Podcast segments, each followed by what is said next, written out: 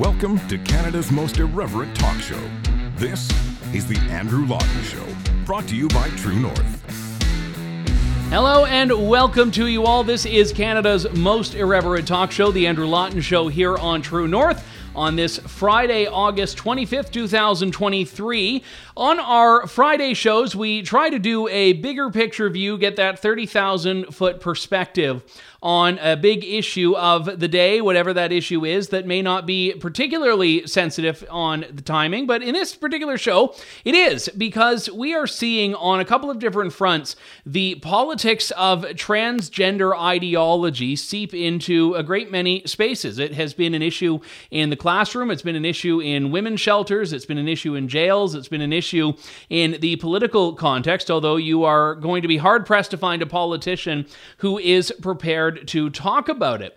Over the last year, we've seen a proliferation, I think, of groups of parents, of networks of, of parents. You never want to get between a mama bear and her little cubs, but we've seen that happen in the schools. Parents that have been speaking up and saying, whoa, whoa, whoa.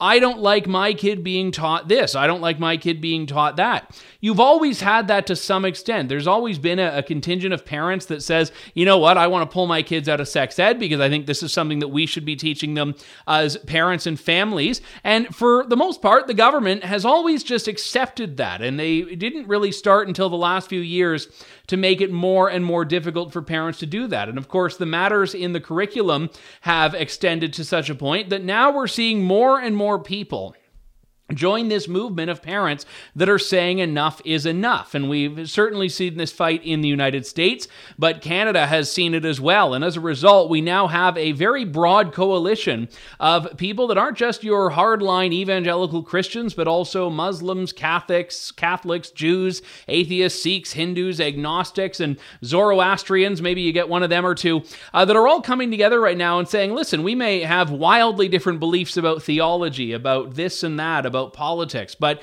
when it comes to our children, we don't like what they're being taught.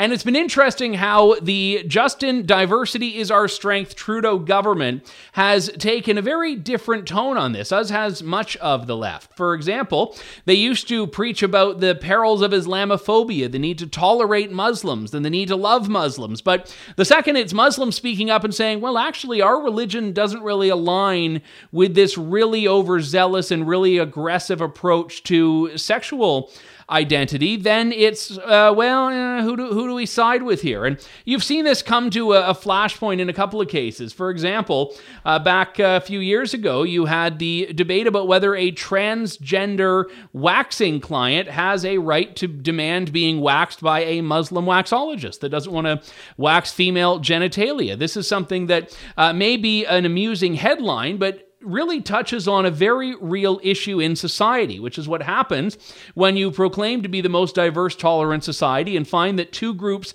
rights are seemingly butting up against each other. Well, this has been what's happening now. Tolerance is no longer enough. You can't just say, I am a trans person and I tolerate that there will be people with religious beliefs that don't want to uh, approach gender the same way I do. And you can't just say, I'm a Muslim person and I want to tolerate that uh, these people are out there and they might, may not agree with my views. Uh, it's forced acceptance. And when you do that, one group has to win out over the others. And a lot of the media and political establishment and academic institutions have said that it's going to be the LGBTQ2IA plus uh, movement that wins out in this. And as a result, religious freedom is imperiled. So, one of the changes that we've seen here is that a lot of groups that haven't always gotten along on political issues are coming together because kids are at stake. And there is a, quite a large movement planned in the fall where a million person march, I don't know if there are going to be a million people there, but that's been the name presented, a million person march, which has been spearheaded predominantly by a group of Muslims. Uh, one of them joins me now, Kamel el-Cheikh, who is the organizer of this, and also Dr. Bahira Abdulsalam, who is a former mayoral candidate in the most recent Toronto by election and is also the spokesperson and coordinator for Hands Off Our Kids, which, as the name suggests, takes parental rights very seriously. Uh, Bahira and Kamel, great to talk to you both. Thank you for coming on today. Thank you so to you. much. It's, a, it's our pleasure. Uh, now, now, obviously, let, us start with the, the obvious part here, which is that we, we've seen right now in this movement uh, a coalition that we haven't really seen on other issues. Uh, you both are, are, coming at this from the Muslim community. We've got uh, a number of people that are, you know, evangelical Christians, devout Catholics, people who are of no faith at all. Uh, why is it that you think this is an issue that's drawing such a, a diverse coalition? I'll, I'll start with you on this, Bahira. Uh, so uh, we believe that uh, there there are like changes that happened in uh, the school system and education system uh, that are related to the human rights code, which is giving some um, kind of control of LGBT rights over religious rights, and it is not only related to religions, but it is related to concepts that are uh, for many people who are maybe are not affiliated to any religious groups that are uh, considered extreme and unacceptable, um, re- related to uh, gender ideology, uh, sexualization of children at schools, and uh, the uh, we noticed that there are lots of uh, uh, sexually explicit materials, books, uh, organizations that are uh, uh, like involved in in the education somehow, which is which are not monitored by any government or. so now, like you know, with the social media and all this uh, technological advancements, people became connected more and more. We are becoming more connected, and information you cannot hide uh, those information, right? So uh, the, the the extreme it gets with this ideology and uh, the cases that happen to lots of children, people started like parent groups. They have been active, talking about this all over Canada and the United States. And um, now we are getting uh, more and more connected and more and more uh, determined that this needs to have an end. Uh, and to you, Kamel, I mean, this is not the Million Muslim March, it's the Million Person March. So you must have heard from so many people uh, of all different walks of life that are saying, yeah, maybe we're different political views, different faith views, different backgrounds, but we're all on the same team here. Absolutely. I mean, look, uh, children are a universal uh, type of a subject, I guess, if you may. I mean, if you go to jail and you are a pedophile, uh, good luck going to the jail with inmates. There's no respect for that. Okay. And this is in jail. Could you imagine? I mean, 97.6% of Canadians are heterosexual, you know, families. You're either, you're part of a nuclear family. You, I don't, I don't know what your personal life is. Uh, if you're divorced, you were still part of a heterosexual relationship and you may have kids, right? So most of Canadians whether they're you know heterosexual families uh, may have kids or maybe uh, aunts or uncles to kids. So when you bring kids at the forefront to serve any political agenda, that's when people get concerned. And so I think uh, you know by by pushing the sexual indoctrination, uh, child pornography in the school for five and six year olds um, you know, gay uh, pride, uh, you know, 60 year old males uh, dancing naked in the streets with their ornaments uh, exposed to kids in a state, you know, that's a very, you know, it's, it's a very, you know, sexually explicit state. And four and five year olds are watching. I mean, you can only want to talk to every Canadian that's concerned about it. And thankfully for us, it's the majority of Canadians. One thing that I, have always found so bizarre about this is that for years and years we've been told by the political left the importance of diversity. And uh, I know in the past the Muslim community has been a, particular focal point of this when the government gets up and says we need to end Islamophobia at all costs. And, and they say, you know, we stand shoulder to shoulder with Muslim Canadians. And then the second that you get Muslim Canadians that stand up and say, yeah, you know, we're not really comfortable with uh, forcing pride on our children in this way, or we're not really comfortable with the idea that our six year old students can be told that they're, you know, 27 different genders. All of a sudden that flips. And, and you know, I live in, in London, Ontario, and we have a, a school here that has, I think, like a third of the students are, are Muslim. And that third basically sat home one day on one of these proclaimed days. Then all of a sudden, it, no one cares about respecting the Muslim community's views on a particular issue. It's, oh, well, now they're transphobic, they're homophobic. And I, this must have just been like a whiplash for, for you folks who have seen, on one hand, a government preach tolerance and then has taken a very intolerant view of, of your own religion. Well, you know what? It's something where uh, Muslim communities have always been used to. I mean, like, look at September 11th. Uh, it was blamed on Islam. It condoned the Iraq war, killed 1 million uh, Iraqi citizens, killed 100,000 American and UK troops, the population, right? Uh, Afghanistan, same thing. 1 million Afghanis, and then you got the wars on Yemen, Syria, and all that stuff. And it doesn't stop. It killed people on both sides. So um, Islam is always used as a political card. Now, um, you know, people do get stopped at the airport because their name is Muhammad or Fatima, and then politicians from the uh, the left like to capitalize on that, and that's where they used Islam. But now Islam is uh, standing hand in hand with Christianity as it should, because in the Middle East, you go to Egypt, you go to Lebanon. I'm in Lebanon right now vacationing. I just saw a 4,000 or sorry, a 2,000 year old church, right? And, and I saw a mosque right beside it.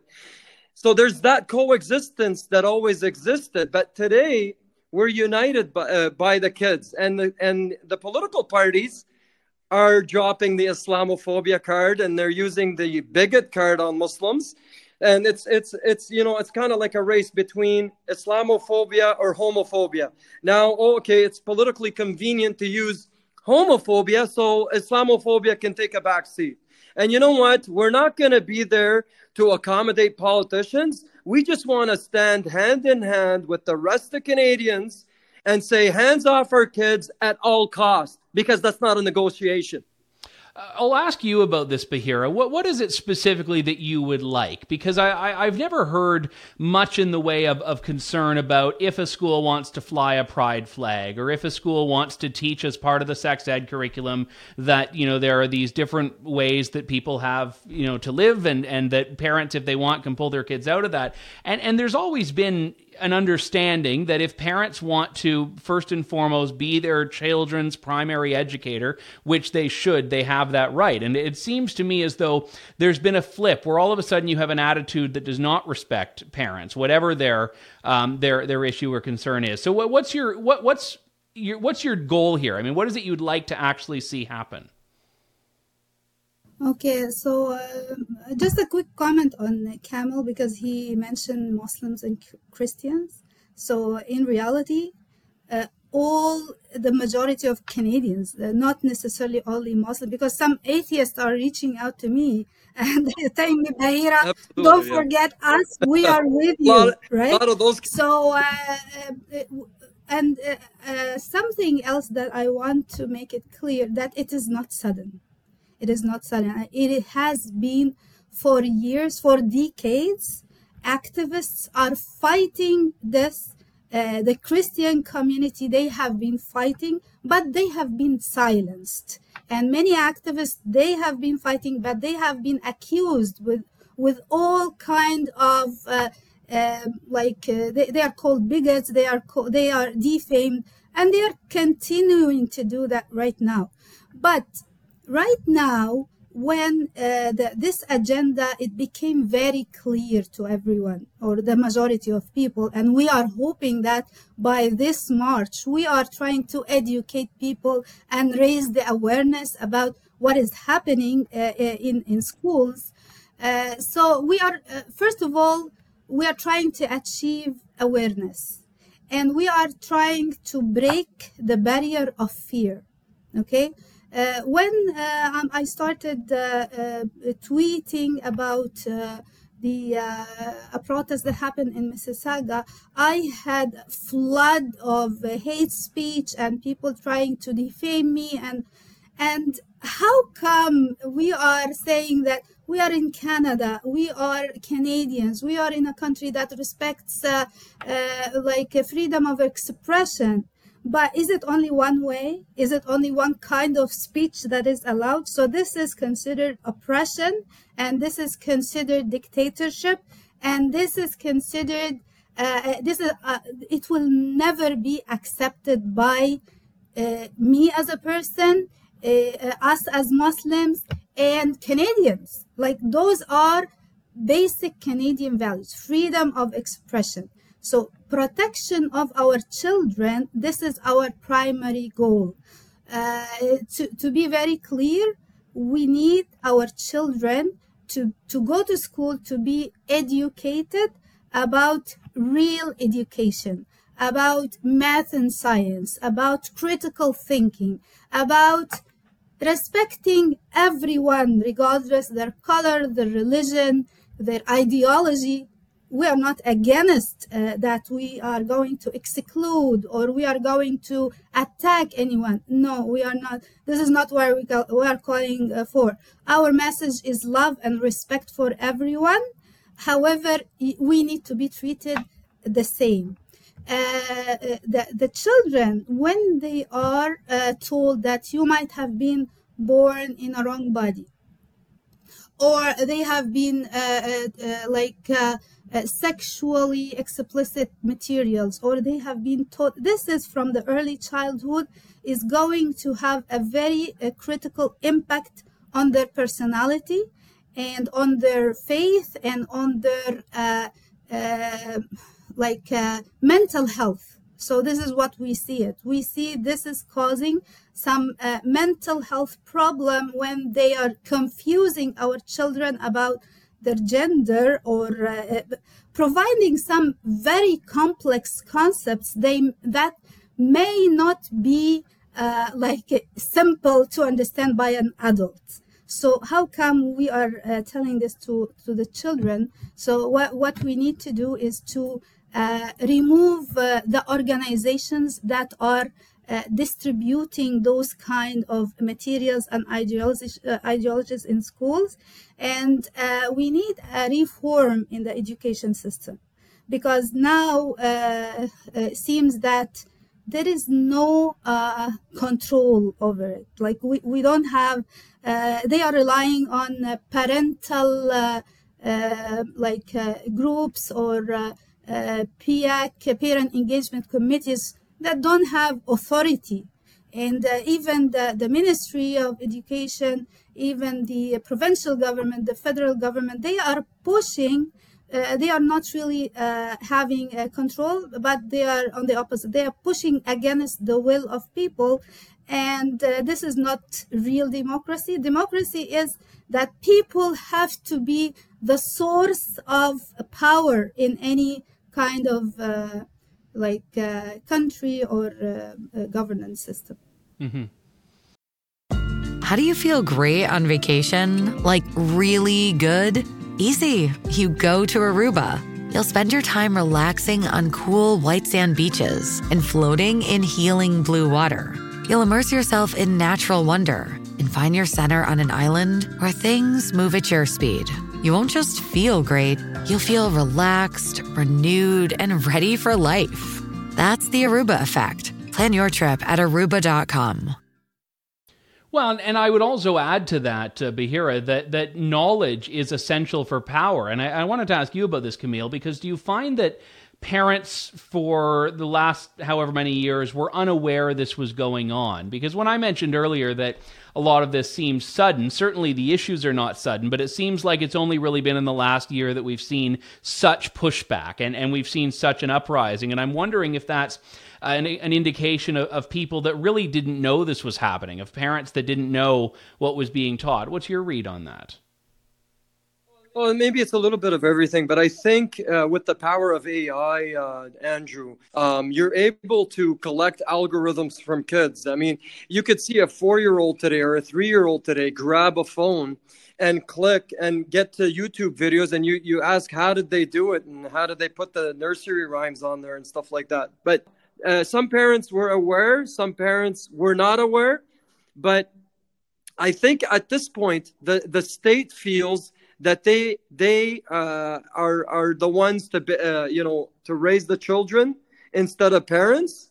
And now that's that narcissistic uh, uh um, nature of the state where they're going to trump whatever whatever pa- uh, parents think and they're going to impose their will so we do have a government that's kind of uh, using a dictatorship approach, just like uh, said. And it has nothing to do with democracy. They're just serving an agenda regardless of religious beliefs whether you're christian buddhist or muslim or you know agnostic but you know you have a certain moral compass that you would like your kids to adhere to you brought them this life um, and they feel that uh, they can trump that uh, with the uh, indoctrination of pride in there. And this is, you know, why we're fighting uh, today. We want, uh, you know, parents to have the parental consent, and at least until the kid is 18 or 19. And uh, what's the march going to look like? Give me a little glimpse of that. Oh wow! You know what? Whether it's Bahira or myself or any of our spokespeople, or Mahmoud Murra in Calgary anytime we do a video or um, you know uh, do a, a, post in social media you'd get thousands of comments. I'm jeff from surrey bc i'm uh, you know uh, grace from you know saskatchewan. So what does it look like? It's going to look like canada. It's going to look like a big canada day where people are fed up and they're going to bring their kids down and they're going to bring their you know coolers and and put sandwiches in there and it's going to look like a day off school where parents are going to pull their kids out of school and bring their, themselves out to designated locations throughout the country and protest together. And it's going to be it's going to look like a Canada Day without Canada Day and you know that's where you know Canadians come together and say finally no hands off our kids. Yeah, I just uh, wanna. And I'll ask you the the last question here, but here, oh, go ahead. Yeah, I was uh, I just wanna uh, comment about uh, plans to. Uh, uh, to spread this information about this protest because we have been witnessing lots of like plans that are against our movement, which trying to show us as a kind of disorganized. So they are creating like different websites with different timing, different uh, locations. Some people trying to claim that uh, they are uh, organizer of this movement and trying to claim ownership of it. So uh, this, hmm? yeah, there's images and profiles too. Images while us being profiles, so and uh, it has it is a it's a, like a social war uh, against this movement in order to uh, to uh, make people like uh, go maybe to different locations, go to uh, like uh, different dates. So we are very clear. The date is Wednesday, 20 of September, 9 a.m. So the locations, the website is for now it is um, hands of hands off our yeah, and probably we are gonna announce uh, a, a, different website. I'm trying to memorize it myself. I, I, I want you were talking at the same time there, so just for people to know that handsoffourkids.ca, and that's the official one. The stuff that's on there uh, is associated with you. Yeah, yeah. So any any uh, information is going to be um, on my Twitter account, uh, on uh, Kamel's uh, TikTok account uh, Kamel is not on uh, Twitter. So, uh, but if by accident you find someone claiming that he's Kamel, he's not because they are creating stuff.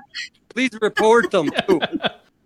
Please we report them. Report the profile because we are reporting them. Yeah. Well, when people are doing it, when people are trying to shut you up, it means you're you're saying something they're afraid of because it's easier to silence than to Yeah. uh, debate. Yeah. So I'm, I'm glad you both are. I mean, I, it's funny. You and I could probably have uh, very spirited debates on a number of political issues, but when it comes to children, you're right that it's a, a unifying thing here. Uh, joining me is Dr. uh, Bahira Abdulsalam and uh, Kamel el-Cheikh. It's wonderful to talk to you both. Thank you so much for coming Thank on you today. so much. Thank you. Thank you. That was Bahira Abdulsalam and Kamel el-Cheikh. And I, I should say, and I mentioned it at the end there, we could probably, the three of us, have some spirited debates about a number of issues. For example, I, I know Kamel has been, as you heard a little bit in that interview, very vocal on some foreign policy things that I don't particularly agree with. And I, I have warned in the past uh, against creating really, really thin coalitions that are formed around a single issue, because I've said that just because two people may agree on one thing doesn't mean they'll agree on everything else. And I, I said this about Robert F. Kennedy Jr., for example. Just because uh, people on the right may agree with him on uh, COVID and uh, vaccine stuff doesn't mean they're going to agree with him on climate change or, or whatever else. So I- the, the point of that is not that we shouldn't work together and reach across the aisle. I, I'm just saying we should do so while understanding exactly what is at stake here. And, and the enemy of your enemy can be your friend, uh, but only sometimes for a period of, of time. And that's not a, a smear at, at anyone that I've spoken to or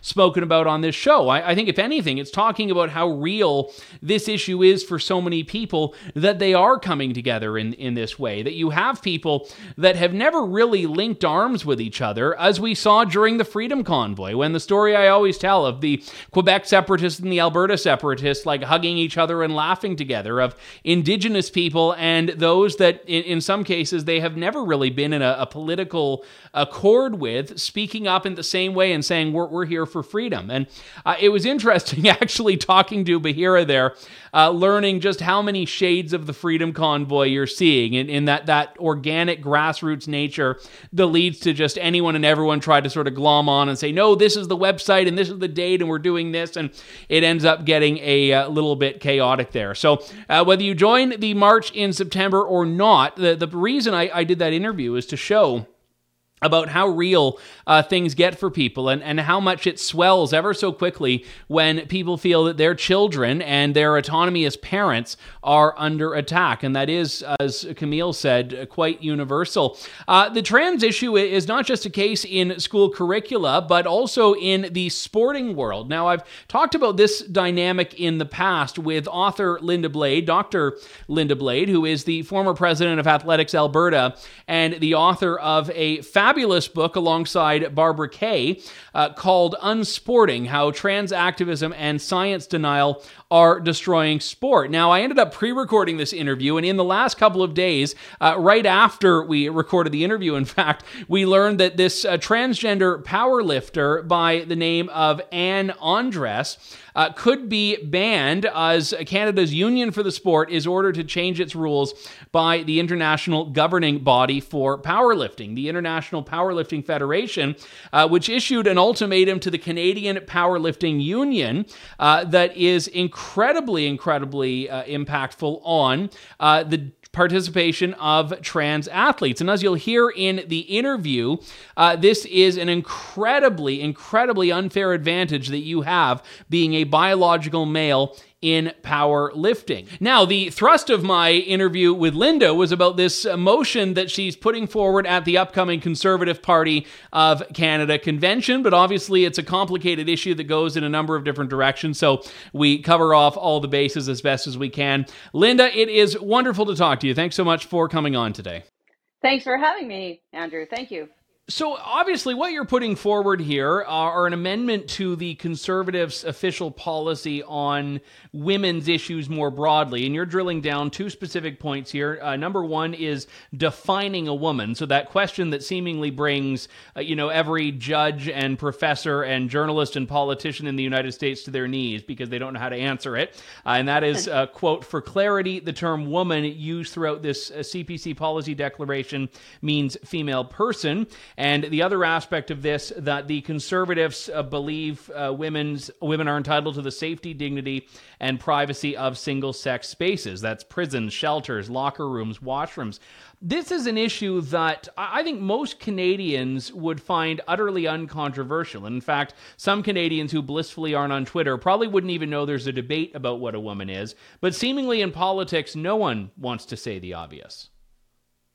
Absolutely. And and the reason I use the term female person in that policy proposal what it harkens back to the 1920s when women were seeking to be recognized as person and persons in law and in order to you know have uh, positions in parliament in the senate and that sort of thing and in those days they knew exactly what a female person was. We knew that we could not participate in canadian society uh, you know based on the fact that we were biological women. But when you say biological and some people are advocating i should even put the word biological in there but i don't think i think that's redundant. Female is biology. Female is female. You don't have to put anything in front of that yeah, you're, right about that. The need to qualify it is uh, inherently buying into the narrative that there is a difference between a biological woman and a, a woman. And, and I think conversely, we've also seen people have this discussion where they don't want to use the term cis woman because, again, to do so uh, basically says that woman itself does not have a, a meaning on its own. So I'll ask about this in, in the broader context here of, of, when you've been talking to conservative politicians about this. Uh, do they agree with you? And, and is it just that they won't say it out loud? I'm just curious why you've needed to go this route in putting it in the party policy directly or seeking that.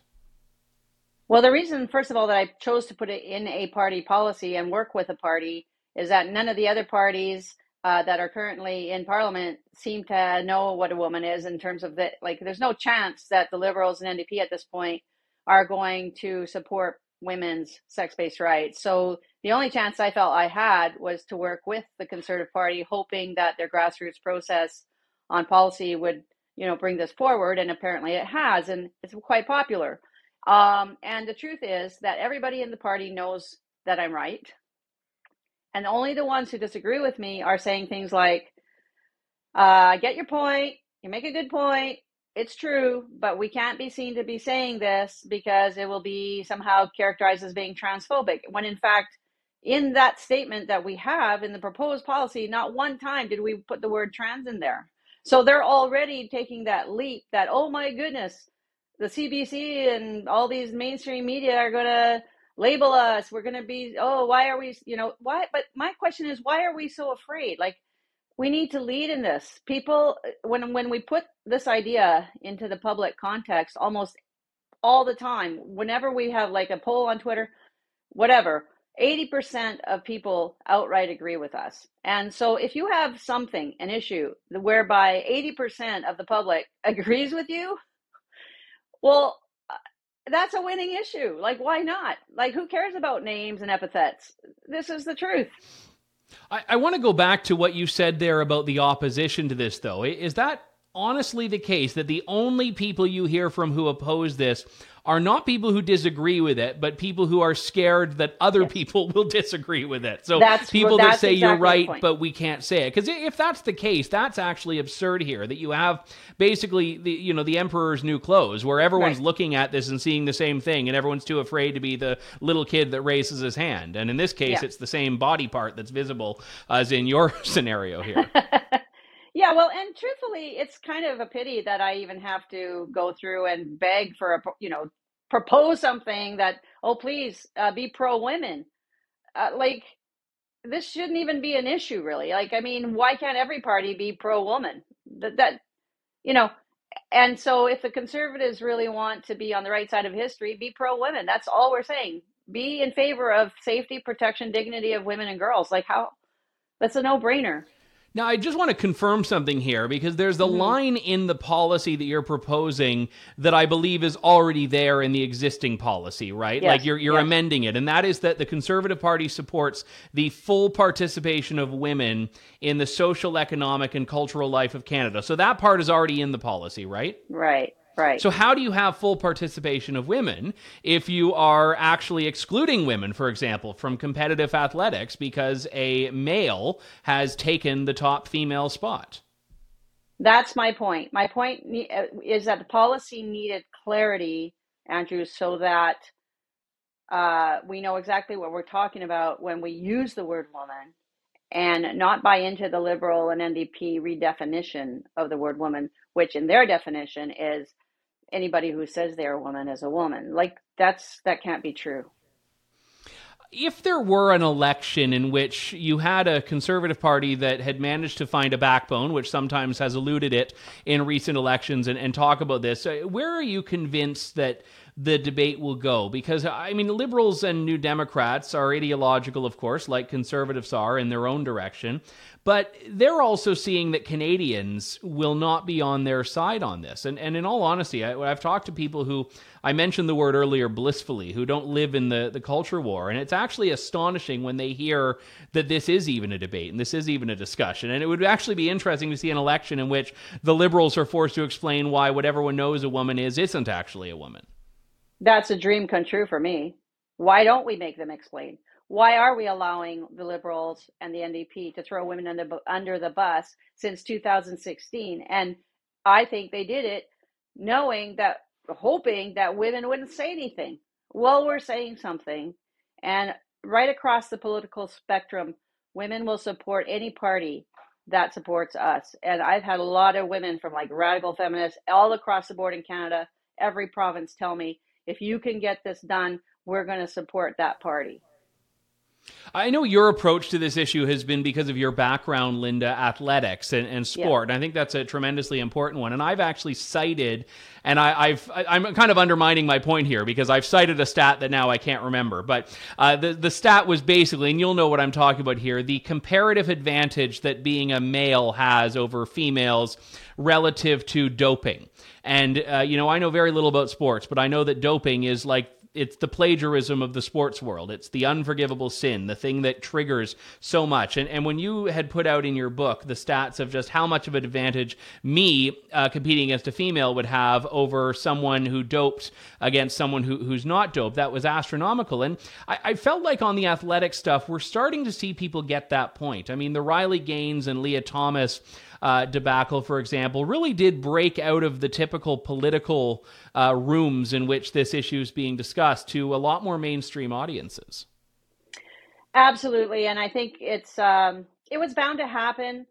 I mean, when you come for women's sports, you come into a realm of fighters and competitors. I don't know how in the world the ideologues and zealots thought that if they come and take women's sports away from women and girls, that somehow the female athletes were all just going to sit by and let it happen without a fight. And and truthfully, you know, when a, when a person dopes, it's like I'll I'll add to your actual numbers there. It's about a nine nine eight nine percent advantage uh, with an adult woman who dopes. But when a man's in a woman's sport, um, when it's running, it's ten to fifteen percent advantage. When it's jumping, it's almost twenty percent advantage. When it's weightlifting, it's up to fifty percent advantage. And when it's putting it all together in a big punch, like in boxing, it's 160% advantage. So, you know, truthfully, having a man, no matter if you if if this person identifies and and wants to, you know, even have on their driver's license that they're a, a, a woman, the truth of the matter is they have a male body, um, and even if you basically reduce their testosterone to zero, it doesn't matter because they already have built-in advantages. It's a different model our bodies have two different designs. And it's just not fair and we know that. Everybody knows that implicitly. And the fact that we have to come out and state it it's it's kind of a pity in a way but you know hey then i'll say it. If i have to say it the emperor has no clothes.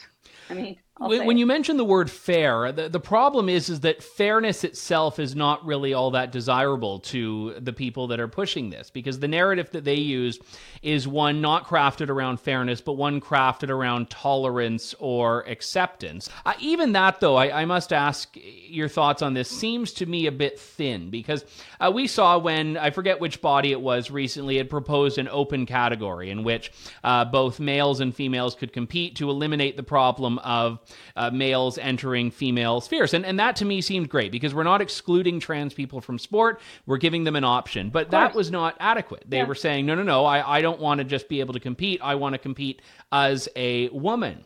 And, and that to me strikes me as a bit odd because it actually undermines their whole argument that what they're really after is acceptance and just being able yeah. to play. Well, that's really fascinating, and I think what you're referring to is World Cycling. That's the World one, Cycling yeah. just put in a new law, and um, it has been proven, it's been shown now in the last few weeks that since that policy changed, and there's an open policy now where anybody who's who's of any identity can be in this open category. They still insist, the male born people still insist on coming into the women's section and claiming that they need to be affirmed. And when we see that, the message is very clear. It's not about fairness, as you say, it's about using women's sports as a social therapy. And, you know, look, there's other ways to get help and therapy and for affirmation. You don't need to use women's sports to do that. Right. And and women's sports needs also to be safe, not only fair, but safe. And if you have a male body, let's say in women's rugby or women's MMA fights, as we've seen, women's skull getting cracked and orbital bone getting crushed. I mean, come on, like they just don't belong in women's sports. It's very simple to bring this back to the policy resolution you've put forward here, is there a, a, role for government policy or legislation on this, or is this an issue that has to be decided by uh, the governing bodies of all of these different sports and sporting events like the Olympics and so on, and the you know Canadian cycling associations and swimming associations and all of that? All of the above, Andrew, because the truth is that we're we wouldn't be in this position in Canada if it hadn't been for Justin Trudeau and Bill C 16. And then that intimidates all the sports organizations into pushing the most radical policy possible, undermining women and girls. So you have to you have to fix Bill C 16, either get rid of it or amend it as they did in the UK, adding sex based uh, exemptions or something. And then you do have to then get strong with sports organizations saying, look, the, there's a reason we have a female category and it's for female bodies. And so, from the grassroots right through to legislation, we need consistent policy and approach to having boundaries around women's safety and privacy and dignity. I mean, that's what we're asking for. And to put it in a platform, okay, it doesn't achieve it yet, but at least one party would maybe stand for something to go back to the emperor's new clothes metaphor here, I, am curious if you can explain the minds of these athletics regulators here. Are you convinced that if you were to eliminate the human rights complaint that they fear, and the human rights litigation that they fear and the media sl- slander that they fear, that they would all protect single uh, sex spaces in these sporting bodies? Or do you think that they've actually themselves been co opted by this narrative and, and they're drinking the Kool Aid, so to speak?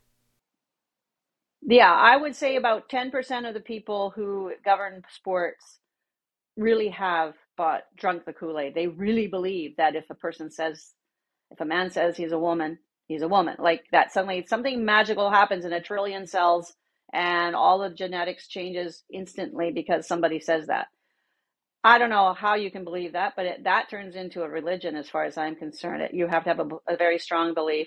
And we never picked sports policy or categories on, or eligibility on the basis of religion. Like when in the world did an athlete sign up for a race and say, okay, all the Jews over here and all the Muslims over there and all the Christians over here? Like we don't do that in sport. You put your ideology aside and you compete with your bodies. And so those for those who actually believe believe this uh, ideology, this renewed social secular religion, I would say like, you know, you've got to look at reality uh, and if you know if you don't accept that then there shouldn't even be a woman's category there should be just one big sports category. No ages even. Like you should be able to identify into another age. Mm-hmm. if you're not going to accept reality then don't expect there to be any categories in sport at all. Just one big glob. And when and then we know who's going to win that. It's it's the fit young strapping young adult males who are going to win everything. And so the reason you have law like stratification and boundaries and categories is to maximize participation, uh, not exclude women and girls. But the rest of them are being bullied by this minority who think they have some sort of celestial uh, predisposition or predestination to be the enlightened ones. And it's just ridiculous. It's ridiculous that we are being intimidated by this tiny minority of true believers. I don't I don't really understand why we're we're getting there. Like why, where have the how did we ever get here? But it, it's everywhere. Well, and certainly if it's 90% that are doing what they do out of fear, then that actually means that uh, there is a role for government in saying not to go in and force them to do something, but to take that card off the table that opponents can play, which is the C16 you mentioned. This is the uh, bill that launched Jordan Peterson's career. It's the, well, not his career, but sort of launched his celebrity. Yeah. And uh, it's the bill that adds to the Canadian Human Rights Act gender and, and gender identity. And you've also got uh, in other provinces their own versions of that. Ontario's is uh, particularly bad. Well, we will be watching very closely this uh, policy resolution in Quebec City. I'll be there uh, covering it. I know you've got your fingers crossed, and I, uh, again, I know that it doesn't force the party to campaign on the issue, but it certainly reflects oh. where uh, conservative members and a lot of Canadians are. So, uh, good, good on you for doing it. Linda Blade is the co-author of Unsporting: How Trans Activism and Science Denial Are Destroying Sport, and she is the former president of Athletics Alberta. Uh, thank you so much, Linda. Thank you, Andrew. That was Dr. Linda Blade. And as mentioned, we'll uh, definitely keep tabs on that uh, convention motion uh, when I am in Quebec City in just a couple of weeks' time, actually. I think I, it starts in 13 days, if memory serves. Uh, so my thanks again to Linda. And to all of you, that does it for us for today. We'll be back on Tuesday with more of Canada's most irreverent talk show. This is The Andrew Lawton Show on True North. Thank you, God bless, and a good day to you all. Thanks for listening to The Andrew Lawton Show. Support the program by donating to True North at www.tnc.news.